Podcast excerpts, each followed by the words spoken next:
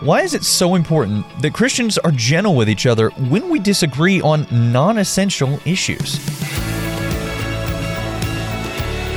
Hey there, I'm Andrew, and this is Unlocked, your daily key to unlocking God's Word in your life. I'm really excited to share today's devotion with you because it's about perhaps my favorite person in American history. It's about a man that created the foundation of religious freedoms that we here in the United States and many other countries as well enjoy today. It was written by Jeff Oganga Katieno and is called Forced Worship Stinks. Roger Williams. Forced worship stinks in God's nose. Roger Williams wrote those words about 400 years ago. He had sailed with his young family from England because the government was forcing them to worship in a way they didn't believe was right.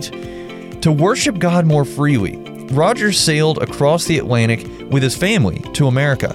But even there, the government was punishing people for how they worshiped, including enforcing strict rules about what could be done on the Sabbath. Roger believed only God has authority to punish on matters of religious convictions, so he thought the government should not be involved. But many authorities thought Roger Williams' teachings were dangerous and eventually kicked him out of the colony he lived in. So Roger decided to found his own colony. At that time, people confiscated land from Native Americans without buying it, but Roger didn't believe this was the right thing to do. Instead, he built a relationship with the Narragansett tribe and purchased land from them. He called this place Providence, what eventually became the state of Rhode Island. Its government didn't punish people for decisions related to worship, allowing many people who were being religiously persecuted to peacefully obey their consciences. So let's talk about this.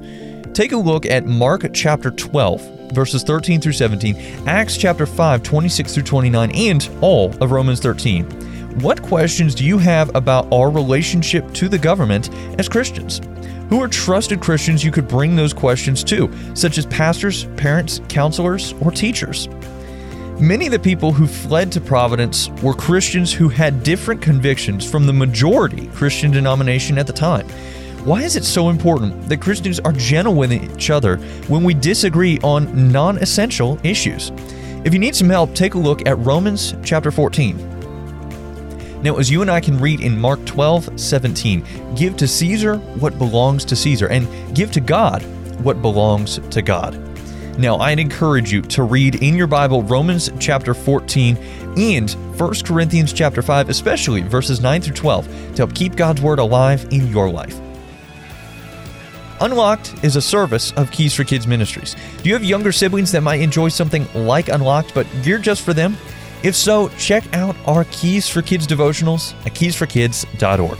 Now, be sure to check back tomorrow because Emily is going to take a look at when Jesus walks by.